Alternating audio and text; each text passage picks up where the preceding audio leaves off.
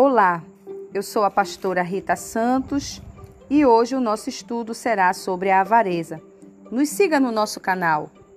Está o link abaixo a esse áudio. Lucas capítulo 12, versículo 15.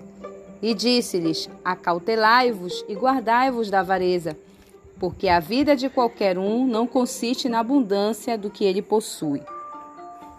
Fazer dos ganhos ou das riquezas da terra o propósito da nossa vida é um erro fatal que nos leva à perdição eterna.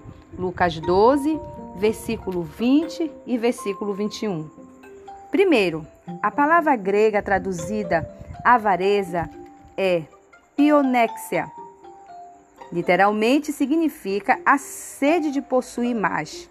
Segundo, a avareza nada tem com o provimento das nossas próprias necessidades e da nossa família. Provérbios 6, versículo 6. Enquanto trabalhamos para suprir as nossas necessidades, devemos ser ricos para com Deus e buscar em primeiro lugar o seu reino e a sua justiça. Mateus 6:33. Terceiro, cada cristão deve atentar para essa advertência de Jesus examinar se há egoísmo e avareza em seu próprio coração. Vamos orar.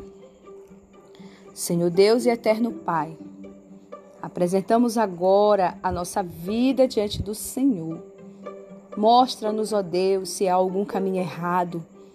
Mostra-nos, ó Deus, se estamos colocando as riquezas desse mundo, as coisas deste mundo em primeiro lugar que sejam retiradas, Senhor, dos nossos olhos, Pai, tudo aquilo que encanta, Senhor. Nós sabemos, Pai, que nós somos induzidos, Pai, a pecar pelaquilo que vemos, pelaquilo, Senhor, que desejamos, Pai.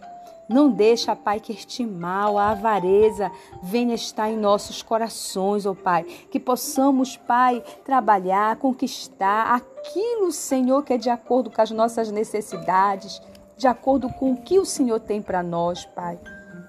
Nos ajuda, Senhor, a fugir dessa, desse sentimento de ser avarento, ó Pai. Nós colocamos a nossa vida em tuas mãos, que a nossa alegria, Senhor, pelas coisas, Pai, não seja, Senhor, segundo as coisas deste mundo, mas que seja para uma alegria eterna, para uma alegria no céu. Tua palavra diz, Senhor amado, que nós, Senhor, não, nós não temos que nos preocupar com as coisas, Senhor, que a ferrugem, que a traça destrói. Mas nós temos que nos preocupar, em primeiro lugar, com a nossa salvação, que a nossa salvação, Senhor, ela esteja no centro da nossa vida, que nós possamos estar, Senhor, de acordo com a Sua vontade. Toma nossa vida em tuas mãos, Senhor, e não nos deixa corromper romper com as riquezas deste mundo, mas que venhamos cada dia nos preparar para ir morar no céu.